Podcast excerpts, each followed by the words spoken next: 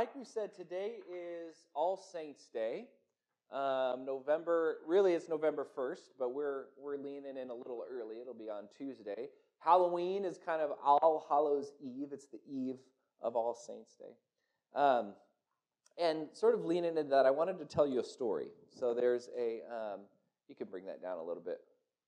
Um, there's a story of a king, well, there's a story of a country, um, and, and a king who collected things as kings tend to do when they have extra wealth, except what this king collected was not necessarily things, but, but craftsmen. And so he, his, his idea was to have all of the best carpenters and all of the best goldsmiths and all the best metal workers, everything in his palace. And, and one day, the master carpenter and the master goldsmith uh, get into an argument outside of the palace. Whose craft is better? Whose art is greater? And they're fighting back and forth, and the goldsmith is saying, All you do is you just carve wood. Who cares about wood? I work with gold. I, I work with the most precious of metals, and I, and I take that thing that is that is so valuable and I make it even more valuable. I add value to the most valuable thing. I stretch it out and it's, you know, it's fragile. You have to be so careful with this thing. And the carpenter is saying, well, what's so good about working with gold? Gold itself is already valuable. What's really precious and wonderful is to be able to take something that has really no valuable value at all that you would just walk by in the street. You'd walk by a hunk of wood, but I can take that hunk of wood that everybody else would walk by and I can turn it into something that people desire. And the king hears this, hears this argument going on, and you see, he says, What's going on here? And they tell them what they're fighting about. And he sees an opportunity. He says, This is great. I want you to go. You have one week. I want you to make the best thing that you can make. Come back, and we're going to see who really is the master smith. Who's the real master craftsman here? And so they do. They come back in a week, and the goldsmith has a bundle, and, and the carpenter has a bundle, and the goldsmith takes out his bundle and he unwraps the blanket and he says, Can you get a can you get a big vat of water for me? I need a big, like, like a basically an indoor pond. And so the king, who's sitting there with, with his, his wife, uh, they're sitting on this bench, and then his son is standing behind them, and they, uh, they send off and, and they bring in this, this indoor pond, and he takes out of his bundle a golden duck. And, and he takes this golden duck and places it in the water, and it starts to swim. It starts to swim and, and paddle and, and splash around a little bit like ducks do, and it even turns its head and it's cleaning its feathers. And it, and it, I mean, this duck looks alive, and, and the queen is frustrated. She's looking at it going, This is not a gold duck. This is just a duck that you've painted gold right? And so, so the goldsmith is offended. He says, I can't believe that you would say that I just painted a duck. Ask me to take it apart, and I'll take it apart and I'll put it back together. And so he does. He unscrews the wings and he takes off the head and all of this stuff, and they see that it really is just a golden duck. He puts it back together, and it works just as well as before, if not better. Wow, that's pretty good. Carpenter, what you got? the carpenter takes out his bundle, and in his bundle, he has not a duck, but an eagle. And it's, it's an eagle that is so skillfully crafted and so delicately carved that it looks real. And he says, If you would, would you be willing to open the window for me? So he opens the window, and they notice on the, on the eagle, they notice this little screw. And this is from before computers and all of this kind of thing. And so he, he takes this screw and he actually climbs up onto the eagle and he, he turns the screw to the right and, and the eagle goes up and up and up and actually carries him up out of the window. And he flies around a little bit and then he turns the screw to the left and he comes down through the window and lands again. And the king and the queen are amazed, right? You've taken wood and you've taken you've carved this eagle and you you actually flew out of the window and then came back in. I mean it's it's incredible. And while they're deliberating about who is greater, the eagle or the duck, the prince, who has been silently standing there the whole time, runs and jumps onto the eagle and grabs that screw, turns it to the right, takes up out of the window, and is off. And now the king and the queen are in, they're in a mess. Because this son who they've cared about and loved and protected his whole life, all of a sudden is flying hundreds of feet above the ground. And he's up above the clouds, and, and his curls are, are waving in the air, and he's running his feet along the top of the clouds. And they say, If my son doesn't come back in two weeks, their anger just boils over. Carpenter, you're going to be hanged. And they send the carpenter off to prison to wait and hope. Well, the prince flying through the air ends up in this in this other land, in this in this other country. He sees a, a, a hut down. He's outside of the bounds of his parents' uh, domain. Turns the screw to the left, comes down and lands at the hut and knocks on the door. Old woman comes to the door. He says, "Look, I, am not from here. I need a place to stay. Um, I just landed, so to speak, uh, in in your country, and and I would I'd love just a place to stay, and and you know I just want to find out what's going on here. What is it? What is it about this place?" And she tells him, "Well, this is a pretty normal country, except for one thing, which is that we have a princess who lives in that tower that you can see far off in the distance, and they say that she's the most beautiful princess who has ever lived." He says, "Is this true? Is she really the most beautiful princess?" She says, "I don't know. I don't know. I've never seen her. She's been locked in that tower her whole life." Sounds intriguing to the prince who just flew in on a wooden eagle. And so the next morning, after waking up, he decides, I'm going to go see her. And he flies up to the tower on his eagle and he lands in her window. And she, who has never seen anybody else in her life except the one person, the nanny, and her parents, who have been the nanny who's been given to take care of her, he, here comes this handsome young prince knocking on her window. And she opens it up and he comes in and they chat for a little bit. And then before long, he says, You know, I mean, you're here and I'm here. You want to get married? I mean, it doesn't seem like there's a lot of people coming in your way, and I don't have a lot of people coming my way, so maybe we should just do this thing. And she says, That sounds great. I'd love to marry you. And as soon as she says that, in comes the, the evil nanny who's been watching over her whole life, and she's seen the whole story, and she runs off. She scares the prince out of the window. She runs off and tells the king and the queen. They're so upset. They bring soldiers in, they track down the young prince, throw him into prison. And he sits there in prison, waiting for his execution because he dared to trespass. He dared to enter into the tower that nobody was to enter into. On his last day on earth, the executioner comes in and he says, Can I have just one wish? as he's walking toward the gallows, standing up on the wooden platform and the rope is being lowered. He says, But I have just one wish. Can I just have that bundle that I brought with me? So they bring him the bundle, and immediately he's onto the eagle, turns the screw to the right, flies off of the gallows, up to the tower to get the princess. They fly off back to their kingdom. They land in the original kingdom just in time to save the carpenter they get married and celebrate their wedding feast. It's a good story, right? And it has everything to do with our readings today. you, you paid attention to the readings, right? Ephesians 1 and Revelation 7 in particular. Not to mention Matthew 5, the, the Beatitudes. Blessed are the poor.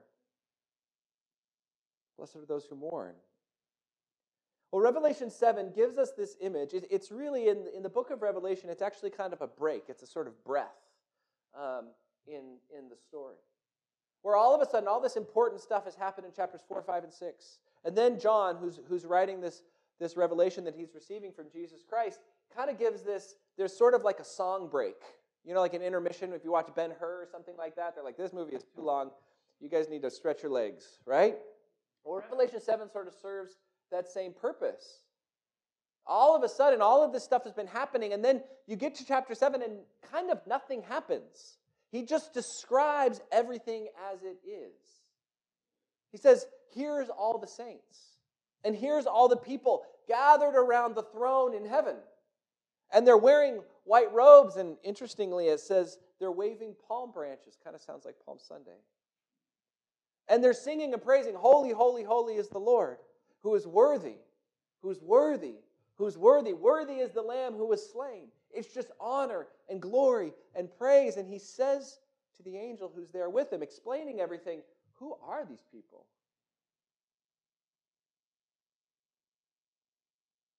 the angel eventually tells him, These are those who have conquered. They have washed their robes white in the blood of the Lamb, is really bad laundry advice. Right? It's not how laundry works, but it is how salvation and holiness works. Ephesians 1 does a similar thing. It gives us a picture of life, not from the middle where we're living it, and not from the beginning where we're starting it, but it gives us a picture of life from the end. Paul writes, I do not cease to give thanks for you, remembering you in my prayers, that the God of our Lord Jesus Christ, the Father of glory, may give you the spirit of wisdom and of revelation in the knowledge of him, having the eyes of your hearts enlightened, that you may know what is the hope to which he has called you, what are the riches of his glorious inheritance in the saints, and what is the immeasurable greatness of his power toward us who believe, according to the working of his great might. Paul gives the Christians in Ephesus, he gives them a vision of life from the end. Just like John gives the Christians in Asia Minor, who he's writing his letter to, a vision of life from the end. That if you persevere, if you conquer, and, and you don't have to go conquer a country, if you conquer sin and death, by allowing Jesus to conquer it in you, this is who you will be. This is who you will become. This is what things look like on the other side. It gives clarity to the struggle that we're in the midst of. Do you see that? Because when, when you're in the middle of the struggle, when you're in the middle of the fight, and if you lose sight of what's at the end, it's so easy just to give up. We talked in Sunday school today about a world that often does not know where it's going. And because the world so much of the time doesn't know where it's going, what do we do? Eat, drink, be merry, right? And sometimes we have slightly more sophisticated versions of that. Sometimes our, our sophisticated versions of that are visit every national park, right? Or, I don't know, go to every hemisphere or visit every continent. I mean, we create these bucket lists that in themselves mean nothing, but what they do is they're fine, but they just don't actually mean anything. What they do is they give us something to work toward. They give us some sense of, oh man, if I can rack up these experiences, if I can just sit and enjoy my grandchildren, if I can see my neighborhood change in the way that I want it to change, then all of this will have been worth it. All of this will be valuable because there's, there's no ultimate end on the other side. There's no thing that we're ultimately moving toward. There's no sainthood that we're actually moving into.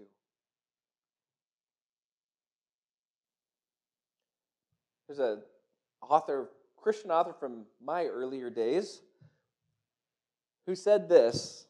His name is John Eldredge, and he wrote a lot about like men and women and stuff. But he says, every man desires a battle to fight, an adventure to live, and a beauty to rescue. Now, we could sit around and talk about why that's reductionist and all that kind of stuff. and I, I get that. But he's putting his finger on something, which is that we are meant to live for something, right? We're built for purpose and for meaning. And, and if we sort of criticize and cynicize our way out of purpose and meaning, we don't somehow become happy on the other end of that. We become rootless.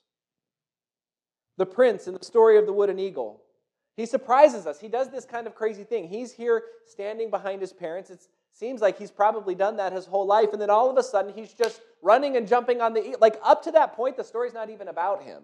And then all of a sudden, it sort of switches and changes, and he becomes the focus. Right? Out of nowhere, he does something seemingly out of character, but why? Because he needs an adventure to live. And along the way of that adventure to live, what does he end up doing? Finding a beauty to rescue. Right? He, he, he enters into a place where all of a sudden he's got something to offer, he's got an edge to find. And in the faith, in this world. What we Christians sometimes miss is that we've got an edge to find. We've got an adventure to walk out. We've got a battle that we need to be fighting in the world that the church has been called to. And, and there's a reason, there's a way that we're called to fight that battle. In fact, so much of that book of Revelation is about that very battle. Will you be victorious? Is the question. You're going to face something. Will you be victorious? Because Christians, we discover that as soon as we come into the faith, we realize we're asked to do some strange things. We're asked to believe some strange things. We're asked to live in some strange ways. That's what Matthew has to say. Blessed are the poor in spirit, for theirs is the kingdom of heaven.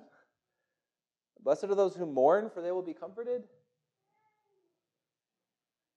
Blessed are those who hunger and thirst for righteousness, for they'll be satisfied. Blessed are the pure in heart, for they will be taken advantage of. No, blessed are the pure in heart, for they will see God. This, this is totally upside down to the way that the world would have us to live. It's a story that you can really only understand once you're inside of it. And it's a story of plain people living extraordinary lives by God's grace. It's a story of being either a golden duck or a wooden eagle, and here's what I mean. Remember what the craftsmen were fighting about at the beginning? Who's better, the goldsmith or the carpenter? The goldsmith makes something beautiful, even more beautiful. The carpenter takes something plain and makes it not only beautiful but functional, something that gives life and beauty.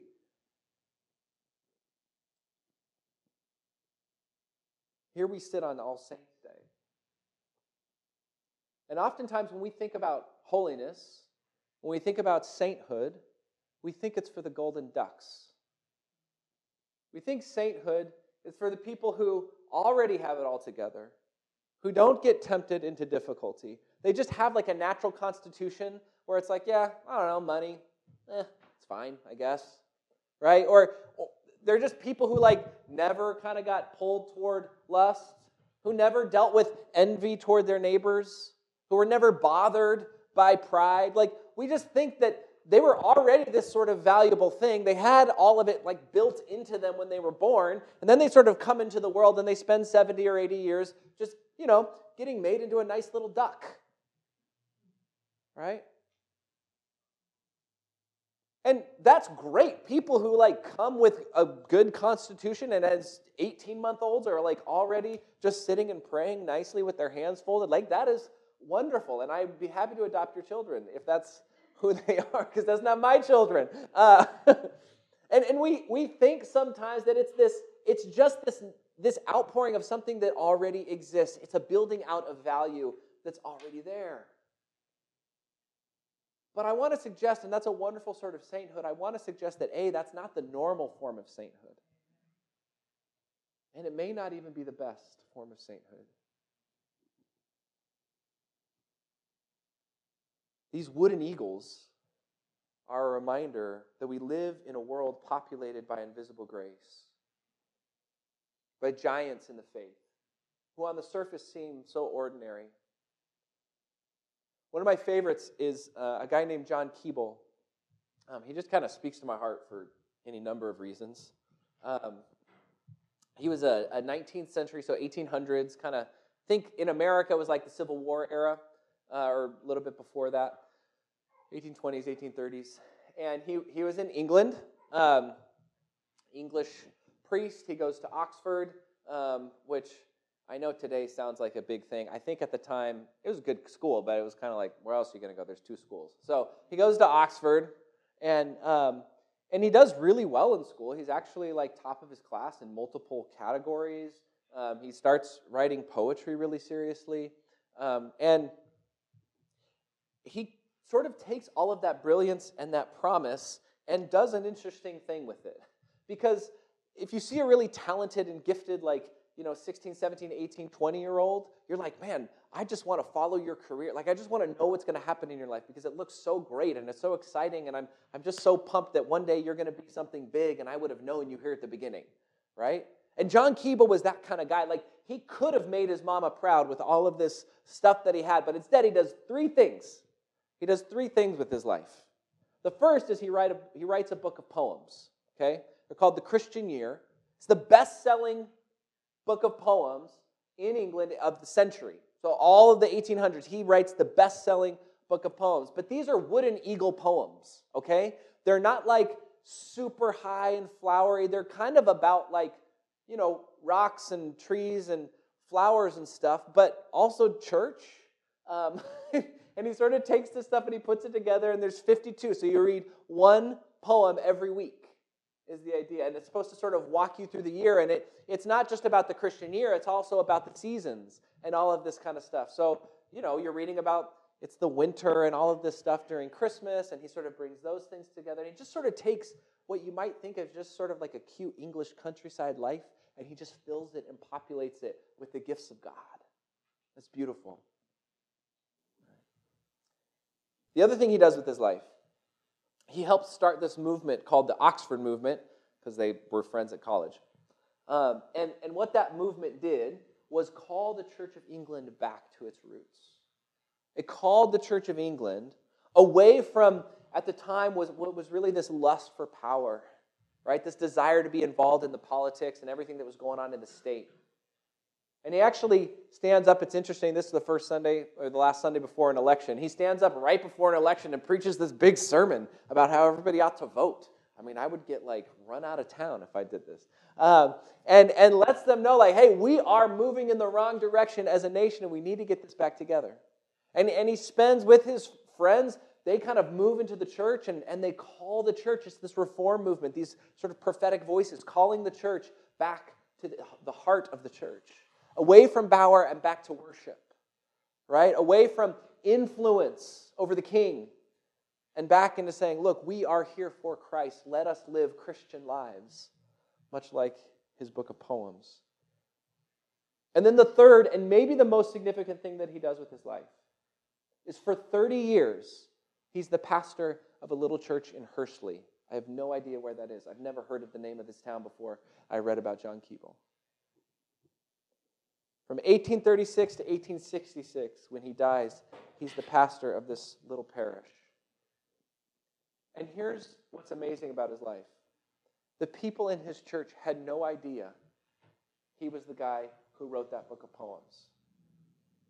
They had no clue that he was the one who led a national movement to reform the church and bring it back to its roots. He just did the work. He just did the work of a pastor. He walked with his people and he taught the kids. And this is like a different day, but he was, he was known for teaching Sunday school, like passionately. Gathering up the young people in the neighborhood, visiting people who were sick, just doing the everyday kind of work.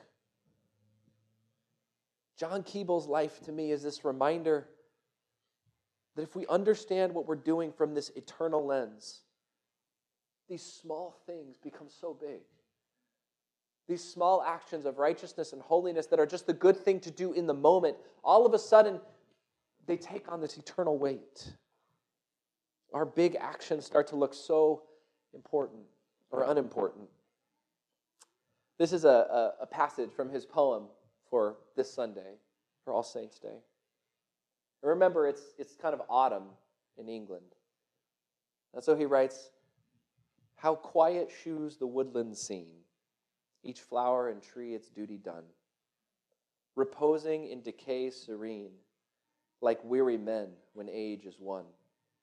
Such calm old age as conscience pure and self commanding hearts ensure, waiting their summons to the sky, content to live, but not afraid to die.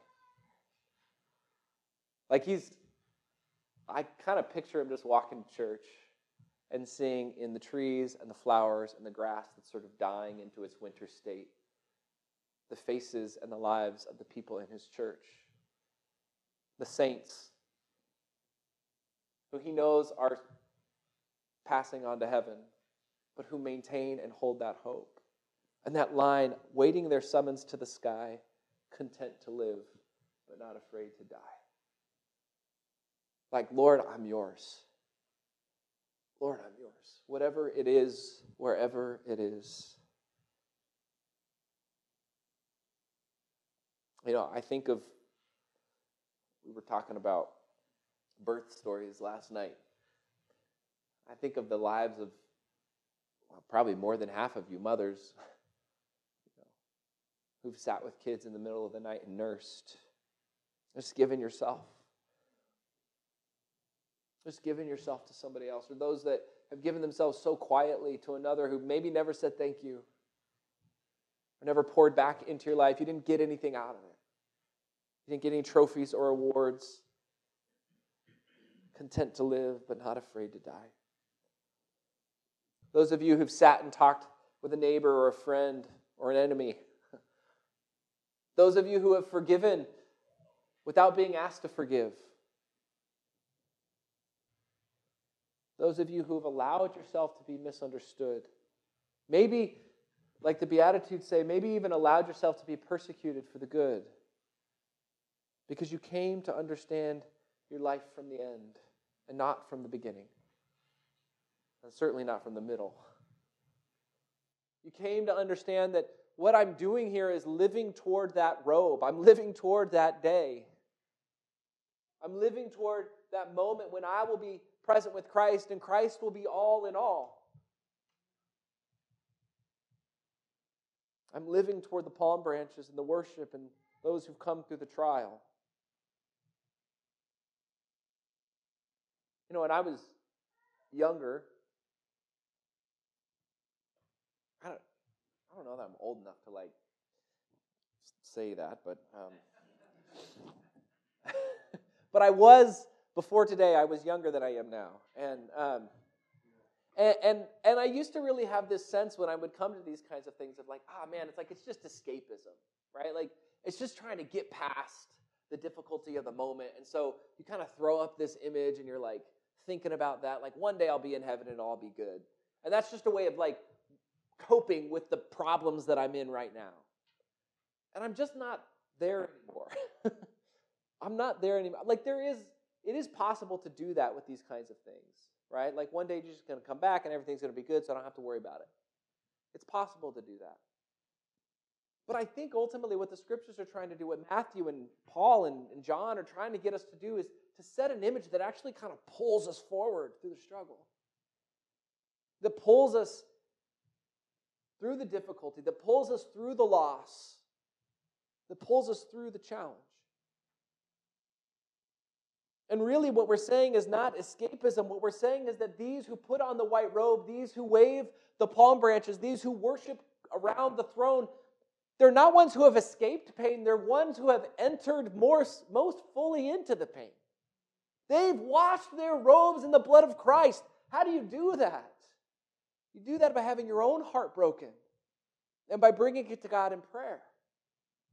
You do it by having your own self challenged and saying, I'm not going to hold back and I'm not going to pull back. Lord, this is all yours. And I'm going to let your blood be the only answer that I have to these problems.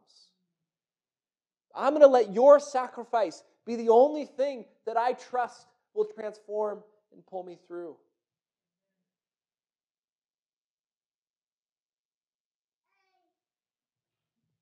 Amen, Timmy. Amen.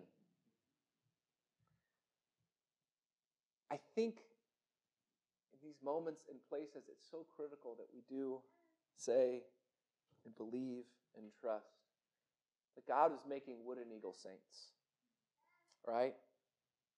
He's crafting something beautiful. He's crafting something functional. He's crafting something incredible out of normal everyday material that other people would pass by.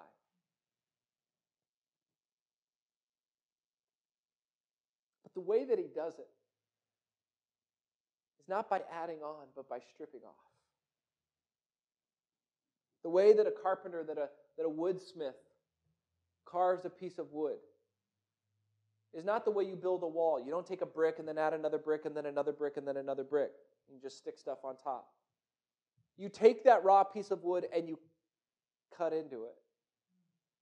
And you cut it away until there's something inside of it that begins to come out. And you may not have known totally what that thing was at the beginning, but it, it begins to sort of show up in the midst of it. And somehow, even though all you've done is pull material off of this log, it's somehow bigger and better than it was at the beginning.